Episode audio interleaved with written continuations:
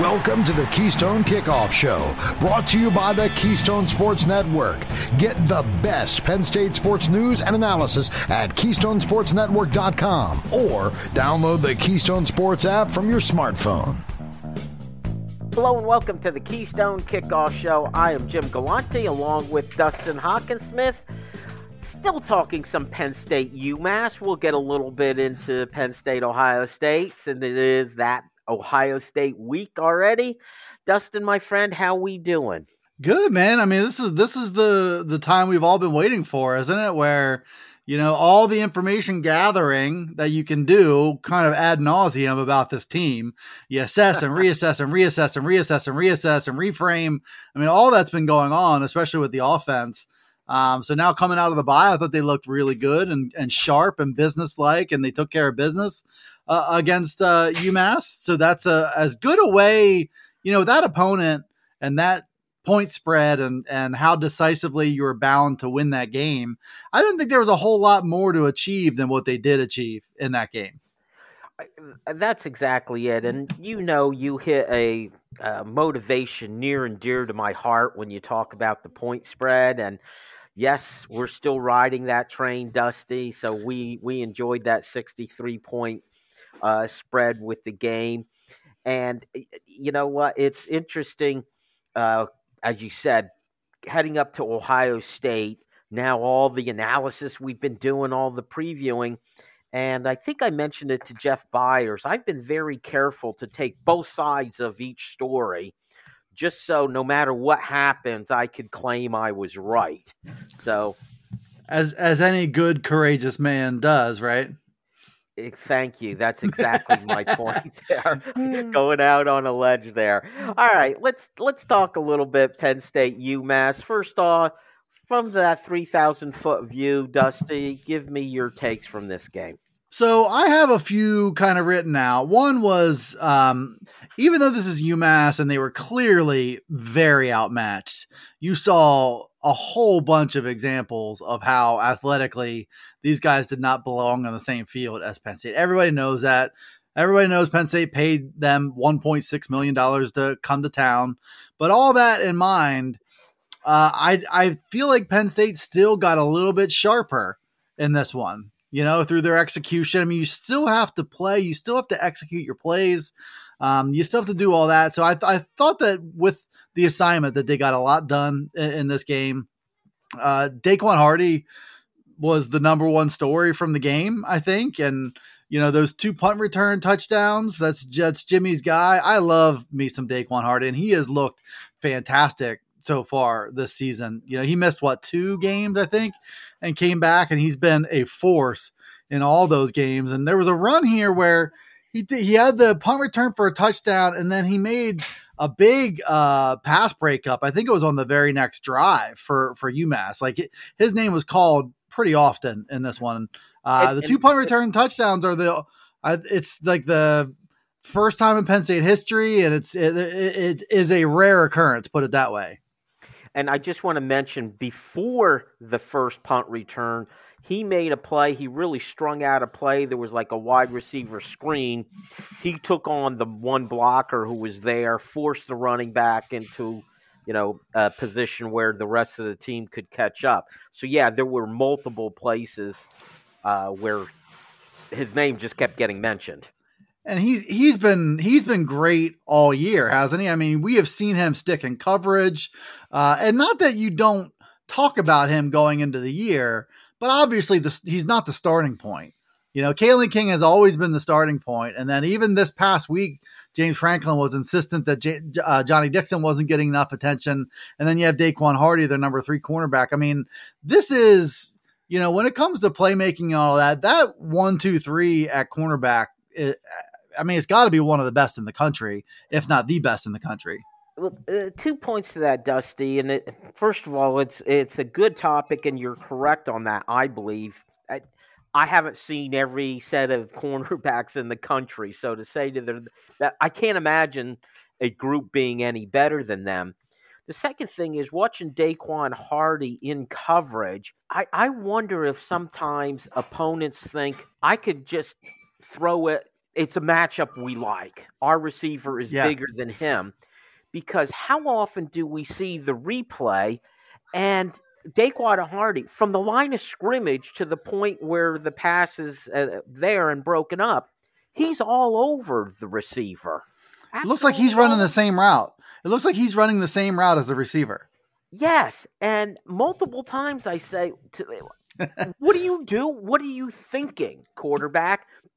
He's covered, but maybe someone they're looking, they're seeing, "Hey, I've got one-on-one coverage with this little guy. I can throw it up, and uh, they'll go get it." But the which which is poison? no. Which poison are you going to pick? You know, and and and keep in mind, I mean, the the heavy heavy duress that you're trying to assess this cornerback situation under. You know, you you have to pick a battle somewhere along the line, and you are probably unlikely to win any of the one, three one on one matchups. And you know, Daequan Hardy just been phenomenal as a as a nickel guy. Uh, I'm really happy for him. You know, uh, to to be in the process of capping his career this way, and like I think he's going to be a pretty good NFL player for a while.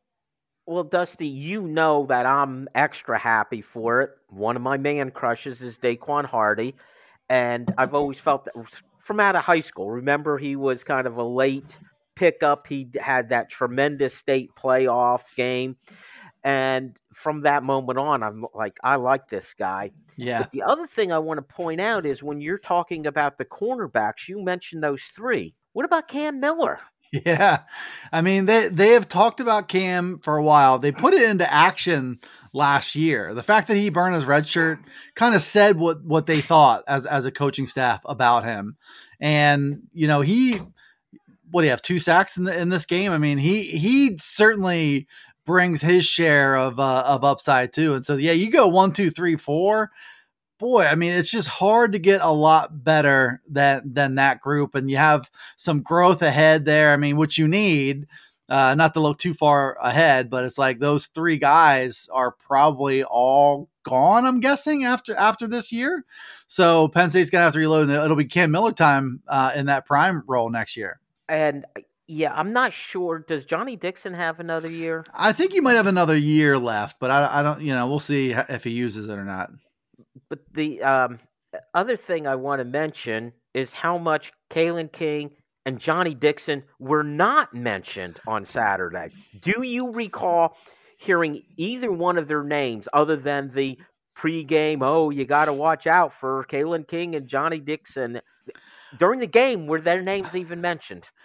Well, how many throws were made by a UMass quarterback that had a sincere uh probability of being received by someone. You know that was the thing like they they threw for 45 yards jim. You know seven seven sacks nine completions in, in this game. I don't know how they, they just they weren't getting the ball close to anybody down the field at all. So you know just Daequan Hardy, he he made his name with uh with the punt returns and there you know pass breakup here, but yeah, this was not the the team or the offense to to really test any of those guys. And Dusty, I realize we have just kind of thrown our script out the window for Oh, today's yeah. show and just Just like last week. yes, and it just almost feels like the Chris Farley skit. Wasn't that great? Remember when that? happened? Remember when? Yeah, I mean, what else do you get? What else do you say when there's sixty three nothing? I I do have three more observations that we can get back on script there, but okay, go go ahead with the observations then. would you say and i would say like i don't think it was great big leaps but uh, i come out of this game feeling a little bit encouraged about uh, creating bigger plays on the ground and getting the passing game uh, in the right direction. Like i think trey wallace returning you know i said it last week one of the positives right? Remember remember all the the many positives uh, is that maybe trey wallace really holds the key to the passing game.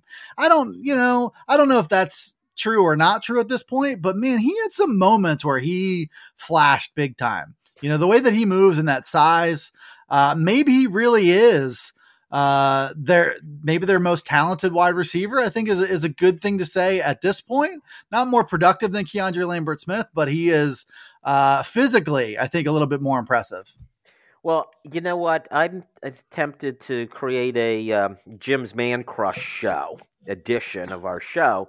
And you know, I've been on the Trey Wallace thing for quite a while. And yeah, I think he makes a huge difference. And it showed Dusty when I kept harping after the West Virginia game eight targets, seven completions to him, right? Yeah. This one was four targets, three completions. And the one incompletion was that deep pass down the sideline that was, man, it was that close to a huge play. He definitely had separation, though. I think he's eh, not just a tick I think it's a major uh, upgrade for the receiving group, Dusty. So coming out of a bye with him healthy, I mean, he's somebody who can actually threaten uh, defensive backs. So that is a, a big step in the right direction. And as I said last week, it allows everybody to file in probably where they should. You know, I don't think you're you don't want to ask Dante Cephas to be your second best wide receiver, or Malik McClain or Liam Clifford, or even Kaden Saunders. But if you have that one two, I think the rest kind of start, starts to sort itself out. Um, the Penn State defense, obviously, you know, it was child's play against UMass you know, like all those defensive ends just ruined everybody's day. And I, you know, I, I saw uh, Bob Flounders, our, our old friend, um, express some legitimate concern for the well-being of UMass's quarterback because of that. You know, it was just it was just such a mismatch.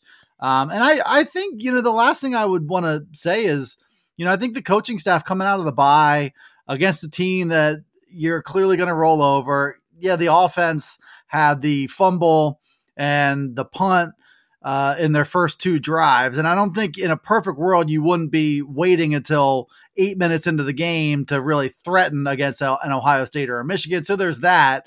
But otherwise, this team was ready. They were pretty sharp. They played clean. They had, I think, a little bit, a hit more aggression in a lot of the things that they were doing. I think kind of gearing up for next week. So I think from a coaching staff perspective, they they had these guys in the right frame of mind and physically they were ready to play. I, I think so too, Dusty. However, I want to start uh, segment two with some conversation about that slow start because I, yeah. I have some thoughts on that. And I also feel that, you know, if we're going to talk about those two first drives, you also got to follow it up by saying the next seven possessions they score touchdowns. Correct. Yes. And, and I think that is, that is relevant to our story here. And but I do want to talk about those slow starts, and I'm not sure I'm quite as concerned as I think a lot of other people are. And I do think they were prepared. They seem to be opening things up a bit more. We will talk about all of that in quarter number two. Stick around. Hey, Penn State fans, here is your chance to take something off your bucket list. That's right, Go PSU RV is offering a full range of RV setups ready for a weekend of great tailgating at their Lions Den, which is the closest single game RV overnight lot to Beaver Stadium. You can arrive anytime Friday afternoon, stay until Sunday morning, avoiding all that traffic. Don't miss this unique opportunity. Go online to gopsurv.com and reserve your RV today. Hey guys, this is Andrew from 409 Tailgate Club, here to talk to you about our new coffee barbecue dry rub set. Over the years, we've developed some great tailgate sauces and barbecue dry rubs, but our new coffee rubs are totally unique spice blends, low in sodium, and feature Happy Valley's finest coffee, W.C. Clark's, roasted right in the cheese shop in downtown State College. So head on over to 409tailgateclub.com, grab yourself some coffee rubs, and remember, always tailgate with honor. We are. StateCollege.com is your one stop source for news, sports, opinion, entertainment, and community events. Over a decade of experience covering the Nittany Lions from reporter Ben Jones. Lively commentary from columnist Mike Poorman and others. Local perspective, local expertise, local information from Penn State's hometown website, statecollege.com. Trust statecollege.com for daily coverage of the school, team, and place you love. It's quarter number two on the Keystone Kickoff Show, brought to you by the Keystone Sports Network. Get the best Penn State sports news and analysis at KeystonesportsNetwork.com or download the Keystone Sports app from your smartphone. And welcome back to the Keystone Kickoff Show. He's Dusty. I'm Jim. It's quarter number two. We're still talking Penn State UMass. And I want to pick uh, things up where we left off, Dusty. And uh, you were talking about our good friend uh, uh Bob and he, Bob Flounders, who talked about the quarterback being in danger. Well, if there was a reason why that UMass quarterback was in danger, that right tackle oh my goodness, he got beaten so badly by any kind of speed rush. He he didn't have a chance. And just a little preview, we we had uh, Landon Tengwall joining us now, and we were chatting about the difference between playing guard and tackle. We weren't talking specifically about the UMass right tackle, and he talked about the quick feet you need at tackle. That right tackle did not have quick feet, Dusty. No, or if or if they were quick, they were in buckets full of cement or something. Um, you know, like it, and you kind of feel bad for him. Like he he should have never been in that position in a perfect world. But this is where college football is. You know, you take UMass's number 72 you give that that program a 1.6 million dollar paycheck and now suddenly you have him trying to block chop robinson who's going in the first round of the draft i mean it went exactly how you thought it, it would go uh, for for that kid and it was just abuse and you know it, it's one of the rare positions in all of sports where if you don't do your job at a high level you can get somebody hurt you can you know allow a big play you can a strip sack or whatever. So he had to have been feeling awful about the damage being done to the quarterback that he is trained to protect uh, because he had no prayer of blocking Adisa Isaac or Chop Robinson or Dani Dennis Sutton. He had no shot. He could barely he was he was barely out of his stance, and Adisa Isaac had the quarterback on the ground. I mean, he just was not he certainly not an FBS offensive tackle. I don't think an FCS offensive tackle, and I have my doubts he's a Division two offensive tackle, but maybe he could be a standout at Division three. I don't know. I don't know how. I don't know the story of UMass's offensive line where where that kid um, got put in this situation, but I can't imagine it's his first or his last as long as he remains in that position. All right, fair enough, Dusty. All right, let's also let's talk about this offense. You talked about it making incremental steps in this game. I'm beginning to turn a little bit in my analysis of it that it's better than I think we give them credit for. Some of this where they're taking hits for the not having the big plays, the explosive plays. And I think we would all like to see it. I'm sure James Franklin would like to see it. I'm sure Corey Geiger would like to see it. yeah. But I think in this game they were looking for that more often. But how often, Dusty, over the years have we watched games and whether it was Sean Clifford or anyone else at quarterback, and you see them looking deep and they throw it, and you look and see there was double coverage there. The that theory of hey, just do it anyway if they're covered. Yeah. But what Drew Allar does is if there's good coverage, he says, I'm not going to do that. And if you watch, there was a specific play. He's looking downfield. He had time, and it was obvious. Hey, nobody is there. Check down, picked up eight yards on first down. It's now second and two. And guess what? You could go deep again now because it's second and two, if you so choose. So I'm wondering about if all of these long drives that are ending up in scores, it's because they're not being put in the position where it's second and 10 because, well, I took a flyer that one out of, you know, 10 times it would have a completion because my guy outfought the defender. Um, i will take my chances yeah. with second and two.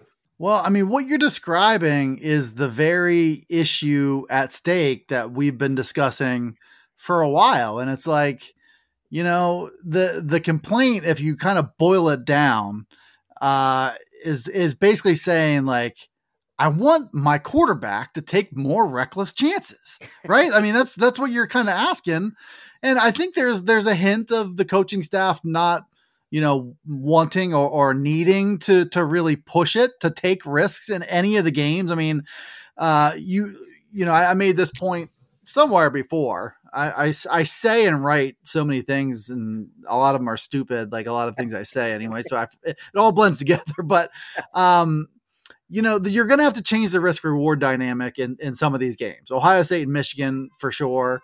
You're going to have to take more chances. But, you know, the way that this team is built and the fact that the defense has been basically 100% and having the offense's back uh, whatever position that might be in. You know, yeah, the the the fumble by Nick Singleton on the kickoff a few weeks ago, and and the defense was right there and picked Nick Singleton up.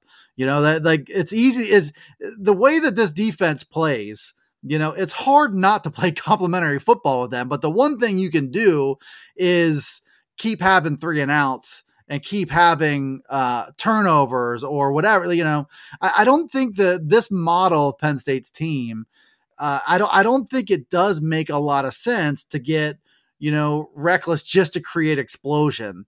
Uh, you are much better served, and and you know I think this factors into the slow start conversation. I think we were due to have soon. Anyway, it's like you know if if the offense doesn't get going for a couple drives, uh, yeah, it's not an ideal thing, but this defense has shown up from the first snap every single game, and it's hard to imagine that they're not going to. So it's like you you get bought a lot of margin for error uh, if you're the Penn State offense when you got this defense behind you, and I I I really truly believe that it's going to be the best unit on the field this weekend coming up too. It's going to be really really competitive uh, for that same distinction against Michigan. You know, this this defense is elite and it takes the ball away and it creates plays behind the line of scrimmage. You do not have to be, uh, uh, you know, the offense doesn't have to be, you know, one play get off the field. It, it actually serves them well to keep, you know, some form of what they got going on. I, I, I want to see more running room. Uh, and I would like to see more shots as a result of that. I think there's there's just something that you know defenses haven't had to fully respect that yet. But yeah, I mean, I, I don't think you can argue with how successful it's been either. And Dusty, I think part of this formula is having a quarterback who is so accurate that if I have to depend on him to march us down the field, you know, with 12 play drives, if I get to a third down and four or five and he has to throw the ball, he's going to be accurate with that pass, not say one of those, oh, well, there's the quarterback, he missed his receiver, and now we punt. If you're dependent on Drew Allar to make an accurate pass five to 10 yards down the field, he's going to do it. He has well, shown that. And, you know, Iowa is pretty much the pristine example of that. Drew Allar was razor sharp you know, hit hitting those short throws. And you know, like I it, it does take I think a high level quarterback to hit those throws and put them kind of right where they need to be no matter how far down the field they are with such consistency. And what you didn't see, you didn't see the same level of sharpness or confidence uh, from him in those road games against Illinois and Northwestern. So now it's like you you're going the road to Ohio State. It's the it's the best, most talented team he'll have faced, the best defense he'll have faced. You're on the road again. It's a high magnitude game. I mean that that is really the the thing to be watching. I think this weekend, and I, and I I really do fully expect at some point in time, maybe it's now that Drew Allar learns every lesson available to him from Illinois and Northwestern and begins to apply it. Like I think that's the cool part of having you know, a quarterback like him is that it's easy to believe that he's making the mental strides too, because he he does seem to put all the good work in. So, yeah, I'm I'm looking forward to seeing him have that breakthrough game on the road. But that really is the difference. Like you're firing on all cylinders if Drew Allar is automatic, you know, throwing the ball six seven yards downfield. If he's a little tentative, like he was against Northwestern Illinois, that's when you sputter a little bit. And my hope it what you brought up about his struggles on the road, that is my biggest fear for next week against Ohio State. Because when he is sharp, as you said, they march down the field, and I'm going to say two contradictory things here. They don't make mistakes, but they do. When they do make, it takes a mistake, a blatant mistake, for them to struggle. By that, I mean it's not just like I was mentioning earlier about a quarterback. Oh, you know, they don't hit all of their passes. Well, Drew Allar, if they're open, pretty much does, and that's important. If you look at the drives where they get stopped, the um, Illinois game, uh, Malik McClain had two drops that would have been first downs, and that ended two drives. Okay, and and they weren't just oh he could have caught it; it was should have caught it. Right. And you could pick a couple other um, series that were the 15 yard personal foul penalty. That ends it. Uh, Trey Wallace with his fumble, that was a drive. Penn State, it was already eight plays, 40 yards. They were moving the ball down the field. It took a blatant mistake for them not to continue. And by the way, the one time when they punted, um, it, on third down, it was the one time, the one sack that they allowed, and it was a bad one, and it was a blatant mistake on the offensive line. So I, that's what I meant about being contradictory. When yeah. they're right, they're not making mistakes and they're marching down the field. It is that on occasion when they do, that's when they don't score. And the last thought on this is remember they started slow against Iowa, but they also started at their own five yard line and were really limited what they could do. So yeah. maybe that's why I'm a little more forgiving on the slow starts, Dusty.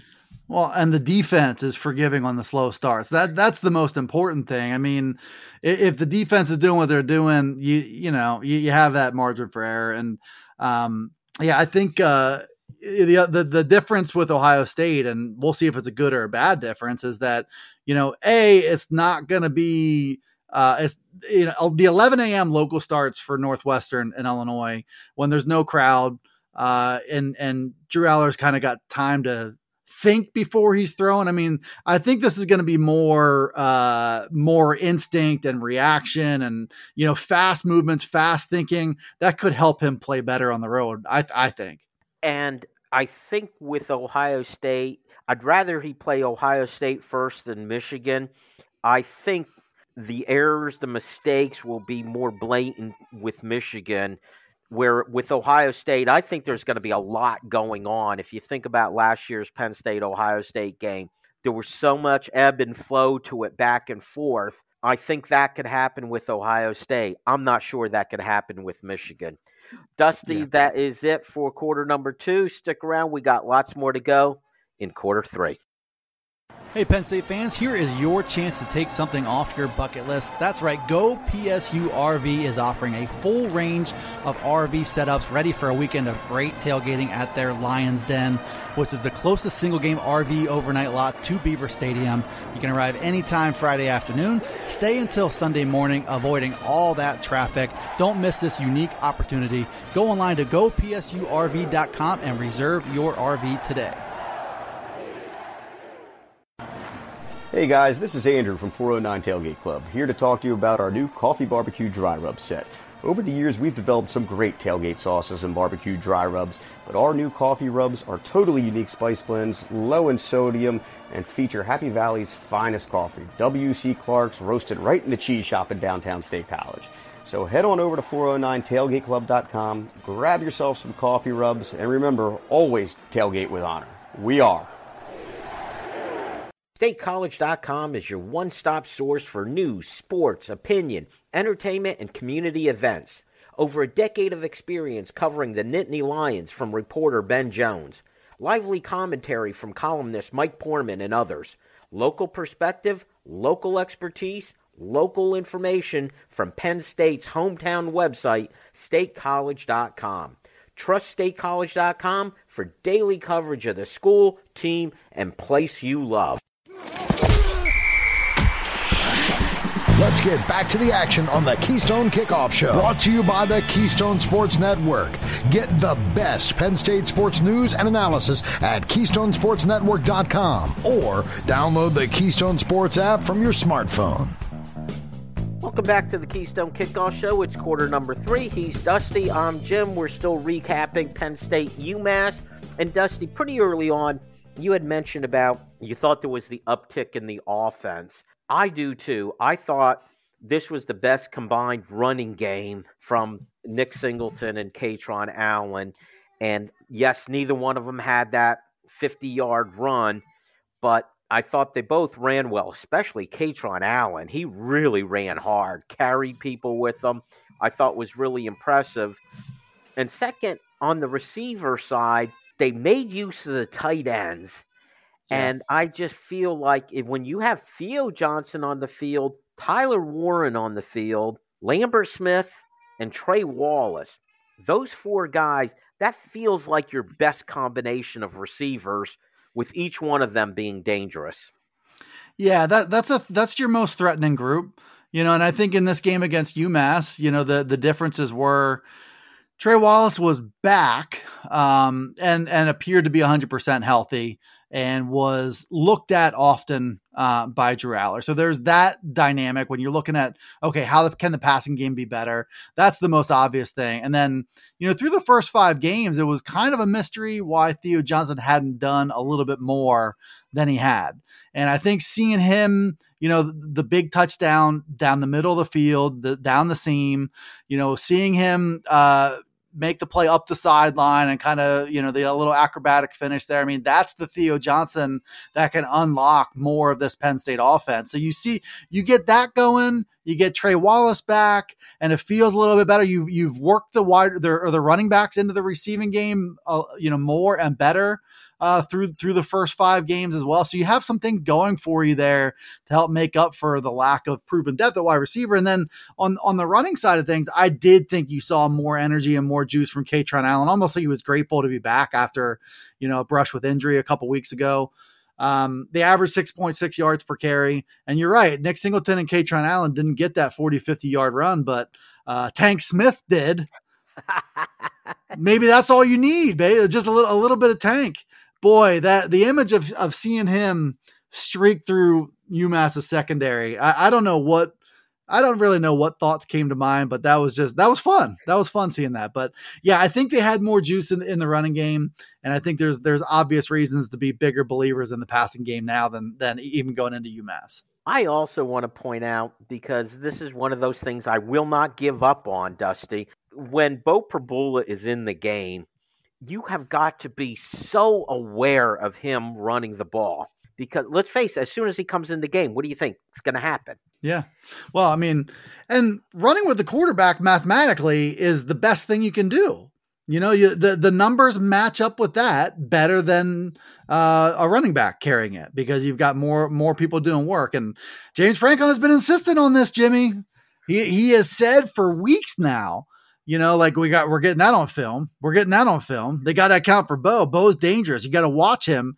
And I think, you know, uh, the Northwestern game, he had that fake draw slash fake knee, according to some. Uh, the the passing touchdown to Trey Potts, a good throw down the middle of the field. Uh, and now in in this game against UMass, you know, like he he had juice too. And I know UMass made it look like a lot of guys had juice. You know, Daequan Hardy made, made it look like UMass was standing still. Daequan Hardy made it on those two punt returns. He made it look like like every UMass player was number 72, the right tackle.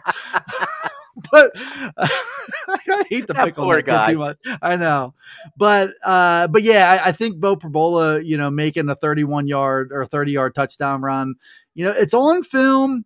And now this time, uh, if this week is really put up or shut up time, are you really just trying to get that on film, or are you really trying to use that? I can't decide which at this point, but uh, to have a package where Beau Pribula comes onto the field and and you run out of it, a wildcat type package could be pretty nice. I would I would like to see that. It would be fun.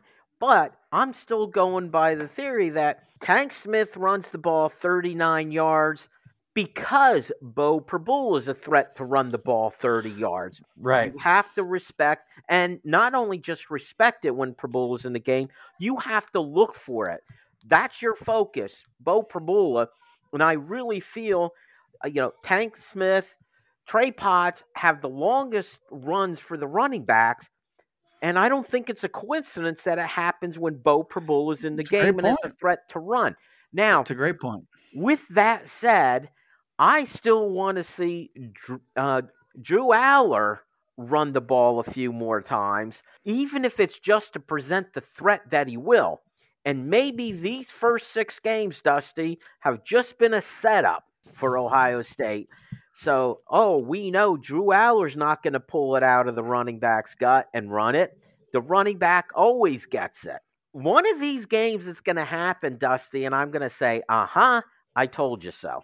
You're you're sounding like the the Alex Jones of Penn State analysis right now. It's like I told you, the deep state holding Beau Pribula back. You all red, shirtless.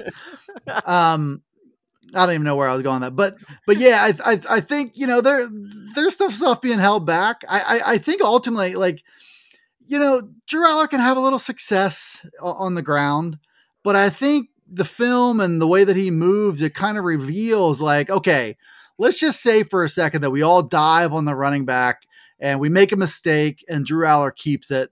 What's he going for? Nine, ten yards? I mean, there's not, I don't think there's a lot of fear in being gashed by Drew Allar. And it's hard to make up for that. You scoff, my friend.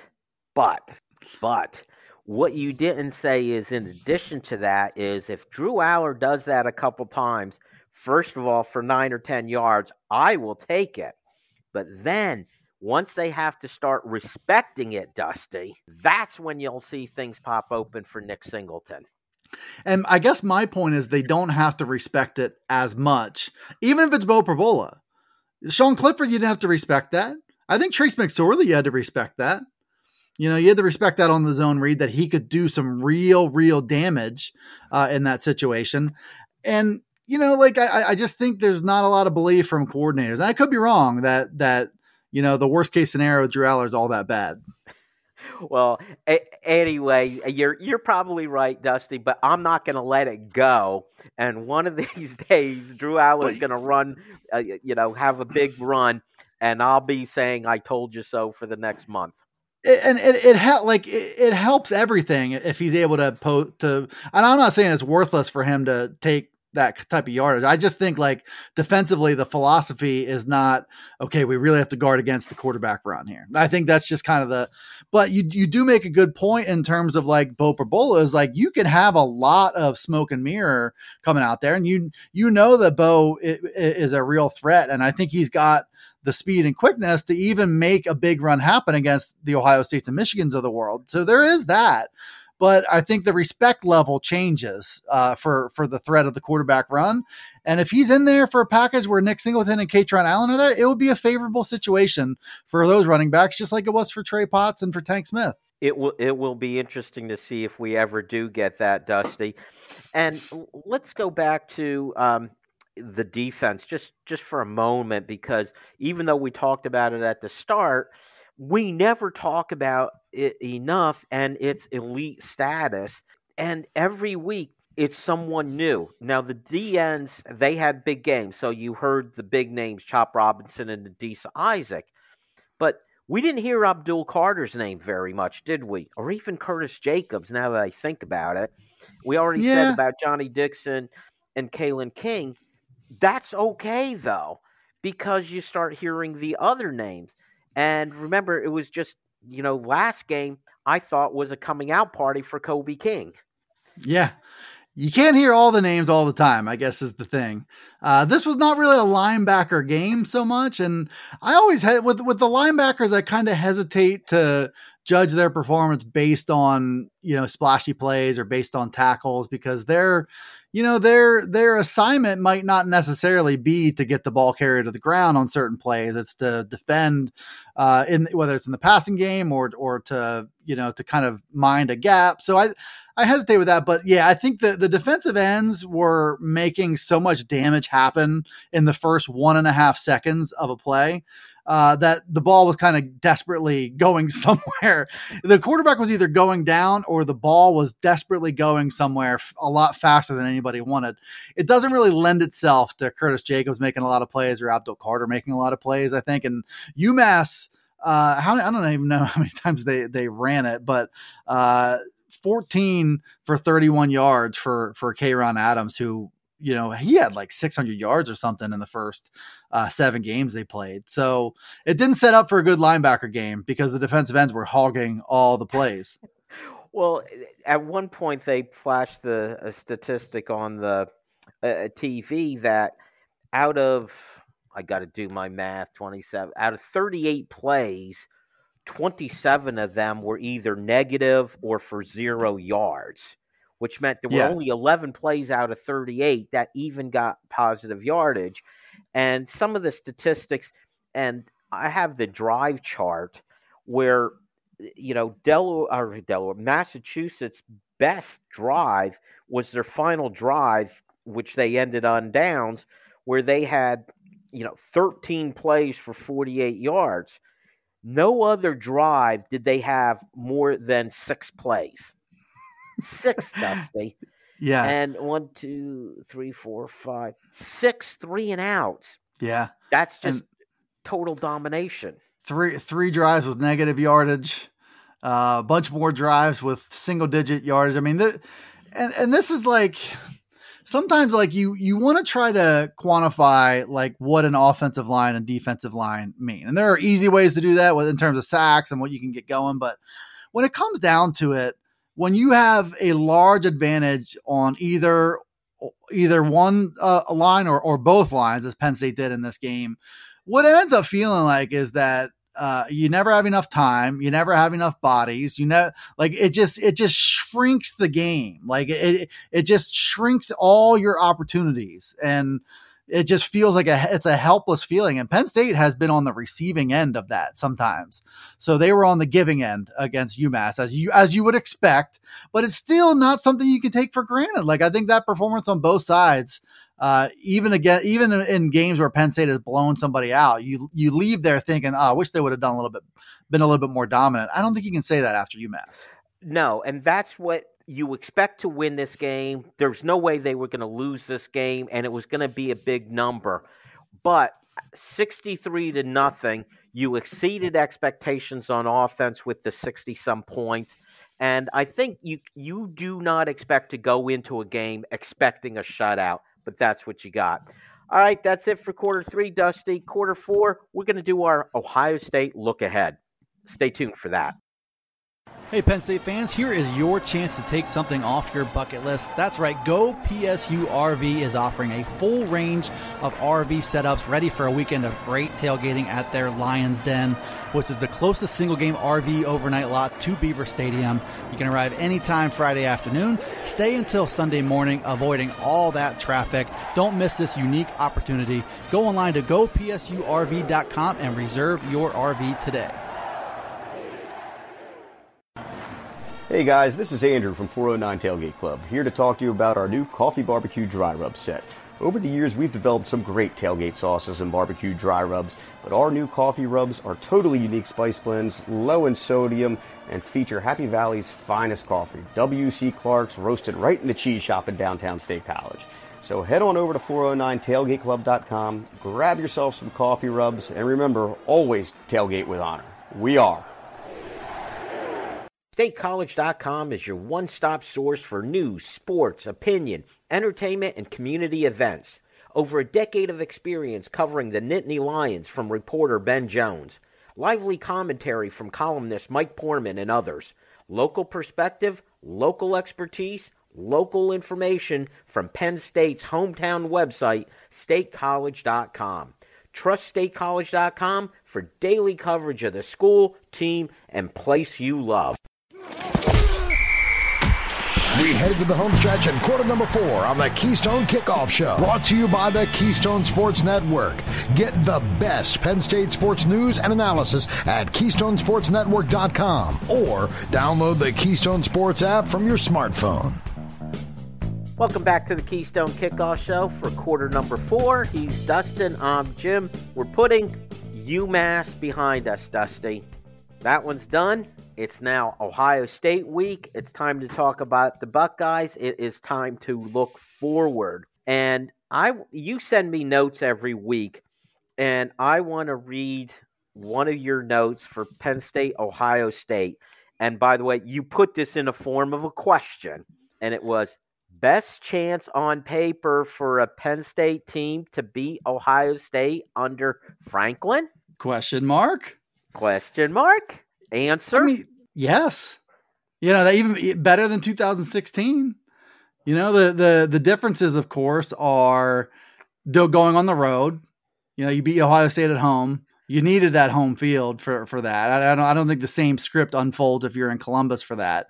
Um, you're looking at a, an Ohio State team that you know. Uh, the, the things that you think are a given, right, for Ohio State is they're going to score a billion points. They're going to have an NFL prospect at quarterback. They're going to have a Heisman contender uh, at quarterback. Obviously, what they're doing right now with the wide receivers is borderline unprecedented in modern college football. Like the the playmakers that Ohio State has is ridiculous at, at wide receiver. Marvin Harrison uh, Jr., uh, Egbuka is another one. So they're, they're, the formula, you know, it deviates a little bit because this is a group that is barely within the top 100 in rushing offense. I think they haven't quite found the formula as they're dealing with some injury and stuff there. And I don't think Kyle McCord has shown that he's CJ Stroud or even, you know, Dwayne Haskins or Cardale. Like he, he hasn't delivered yet, but I mean, I think that's, you know, being a young quarterback and a new starter, like that doesn't happen right away. But I think Penn State has the better quarterback, the certainly the better young quarterback of the two in Drew Allar. You could finally point to places where Ohio, or I'm sorry, Penn State is better than Ohio State. Quarterback, maybe it's close, but it feels like Drew Allar is the better player. Um, especially with Ohio State's running backs beat up, you think Penn State has the better running backs. At wide receiver, yes, it's Ohio State, but they even have, I think Abuka missed last week's game. I don't know what his status is for next week. I don't know what the injury is. We probably won't know until kickoff or, or the two the availability two hours report. prior, right? Yeah. So we we don't know about that. So there's um, that situation, and I think it's pretty straightforward to say Penn State has the better defense, and maybe at all three levels. So, talent wise, you mentioned the 2016 game. That was an upset. Ohio State had the better talent that time. Who has the better talent come Saturday? Well, I mean, Ohio State, it's hard to beat their overall roster talent ever, but I think what Penn State has is this crossroads of you know guys who are experienced and who ha- who who play the right niche and you've got you know the the the top four corners for Penn State are competitive as we talked about earlier with with anybody in the country. And so when you pair those those three or four you know yeah the corners are going to be you know not favored to win the one-on-one matchups uh, against Ohio State but the pass rush has been incredible and I think you know Isaac Robinson, Dani Sutton, Abdul Carter, you know, all those guys are all going to be playing on Sunday. So these are definitely NFL caliber athletes that I think can win matchups against Ohio State too. So if you have, you know, like, yeah, okay, the, the Ohio State wide receivers are more talented than Penn State's cornerbacks. I, but, you know, how does that all fit together if, if, you know Kyle McCord cannot get a lot of clean looks too. So that's really the kind of the, the, thing there. And I think Penn State's defense they have been looking forward to this opportunity to show how elite they really are. And I'm excited to see, you know, the answer to that question because I feel like they can deliver a, an elite performance against this Ohio State team. Like if you look back, I'm sure Ohio State has grown uh, and gotten better since Notre Dame, for example. Um, and they did that. They, they were on the road for that game, but they, they scored 17 points in that one. They scored 23 points on the road against Indiana. You know, this is, I, I don't think this is a, an offense that you can take it to the bank that they're going to score 30 plus because I don't think they're going to in this game. So I think Penn State's defense has a chance to have a lot of success in this one. The other part to this, Dusty, is the intangible of you point out that Ohio State has won 10 out of the last 11 games between the two of them. And many of them, Penn State has had the lead and a substantial lead late in the game, going into the fourth quarter, double digit lead, and somehow Ohio State wins. Even last season, I felt like Penn State might have been the better team for three quarters of that game. Unfortunately, they do play a fourth quarter. I, and and I believe in those things. I think you know Ohio State just thinks they are going to win. Why? Because they always do. Yeah. How do you break that cycle? And is this Penn State team just so talented that they will be capable to break that streak. Yeah, I mean, you you break that cycle from having guys who who believe, and you know, I think at this point, having lost the Big Ten and having lost to Michigan two years in a row, the Ohio State mystique isn't right now where it was for any of those games before you know, and you play against that mystique. You play against that swagger. You play against that, you know, the everybody on the field knows that Ohio State is more talented than you. I don't think Penn State walks onto that field with that belief this year. So that's one part of it. And I don't think Ohio State quite commands the same level of respect right now. Would you agree with like I I think you know they they have gone from this invincible looking Big Ten juggernaut to a team that's looking to get back in the rivalry series with Michigan. And I think that trickles down in games like this. Like, I don't think Penn State has any fear at all in this game. And I think with, with this group, especially with the new quarterback, and, you know, you got guys like Chop Robinson who, who, who have come in and some, like a lot of young guys who play key roles who haven't been part of a lot of those games. You know what I mean? They haven't been part of, you know, multiple games that have slipped away from Penn State. So I think the the vibe on Penn State's roster is different. Like I don't think they're going to be shell shocked in the fourth quarter. Like I, I just I just don't think that. I don't I don't see it, but it's the big variable I think in this game. I think it is too, but one of the things that I found interesting was I and just earlier today before we came on the air, I was reading online an article from a Buckeye site Okay. One of those kind of sites that will always find why their team is going to win. And maybe people could accuse us of that same thing, Dusty, but it was one of those kind of articles I'm sure I'm going to read. And I start to read it. The gist of the article was can the Buckeyes beat this Penn State team? yeah. And the answer was we don't think so, or we're not sure wow. of that. It was really fascinating to me to actually see that kind of article, and you wonder if that does you know trickle through. And this Penn State defense, especially, has the confidence, and I believe it to te- definitely be the case. They will be the best unit of the four out there on the field. And and I think they I think they need to play that way. You know, I, I think Penn State's defense needs to play that way. And, and why would you expect anything less? I get that you know, Ohio State's offensive linemen are maybe the best offensive linemen they'll see. The wide receivers are, are the best wide receivers. Uh, but you know what? I mean, the this is a, a group, and I I did a podcast with uh, another good friend of ours, Ross Tucker, um, last week, uh, talking about this Penn State team, and you know, basically just looking at this defense and saying, okay, Adisa Isaac, Chop Robinson, uh, Kalen King, Dani Dennis Sutton, Abdul Carter probably one or two of the other defensive backs, maybe Curtis Jacobs. You're looking at like at least a half dozen guys on this Penn State defense who are probably third round NFL draft picks or better. You know, that's an Ohio State caliber uh, depth of talent on defense. And it just happens to be you know, guys who can rush the quarterback at a high level and guys who, who can cover at a high level. So I think this group is definitely talented enough to get that job done against Ohio State. Definitely has the swagger and aggression, and they're definitely coached in a way that they can be a dominant unit in this game too. And I and I really the the further we go, the more I, I don't just think that they can. I, I expect it on Saturday. We know what the defense is about, this Penn State defense, and how they're going to play. My question to you is how does the Penn State offense approach this? What is their game plan? And Dusty, do not run out the clock because before we're finished, I need a prediction from you. So go ahead. Uh, I, I think the the personality of the defense or the offense is going to be more or less what we see here. I think um, Drew Allar is going to be given opportunity to take uh, you know, maybe some more shots and look down the field a little bit more. Every time you've seen Penn State play against a defense that is more on the aggressive side, that's West Virginia and UMass, you've seen Drew Allar open it up a little bit more. Ohio State's going to give looks that allow Drew Allar, you know, that's going to make sense to take more shots in, in this game.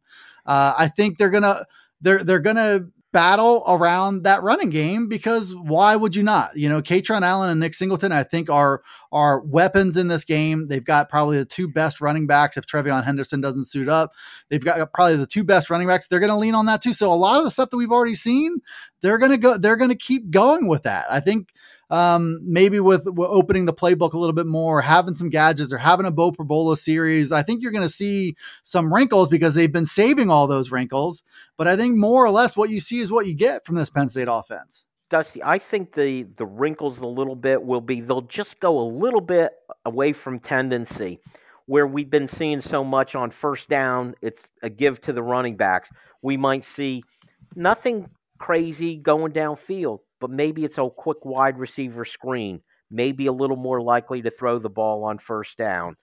I think we'll just see a few things away from tendency. All right. As of today, when I'm looking at the spread, Dusty, Ohio State is a four and a half point favorite at home. Need your prediction? Uh, I'm I'm going with Penn State winning it outright. I've been back and forth about this.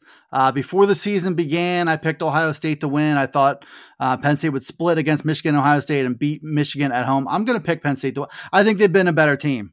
Uh, at the you know they're on the road and all that. I'm going to go with um 24-21 Penn State. I think defense is going to be the controlling force in this game. But I think uh, I think there's going to be a short field opportunity. I think the defense is going to set the stage for the offense uh, for Penn State to to score the winning points there. I think they get it done. Very good, Dusty. He has the Nittany Lions upsetting the Buckeyes, twenty-four to twenty-one as a four and a half point underdog. Very good, Dusty. That is it. A week from today, we will talk all about it. I will either be ecstatic or heartbroken. You know that will be the case. That is it, though, for this edition of our show. Thank you all for listening. Make sure you join us next time on the Keystone Kickoff Show. Hey, Penn State fans, here is your chance to take something off your bucket list. That's right, Go PSU RV is offering a full range of RV setups ready for a weekend of great tailgating at their Lions Den, which is the closest single game RV overnight lot to Beaver Stadium. You can arrive anytime Friday afternoon, stay until Sunday morning, avoiding all that traffic. Don't miss this unique opportunity. Go online to gopsurv.com and reserve your RV today. Hey guys, this is Andrew from 409 Tailgate Club, here to talk to you about our new Coffee Barbecue Dry Rub set.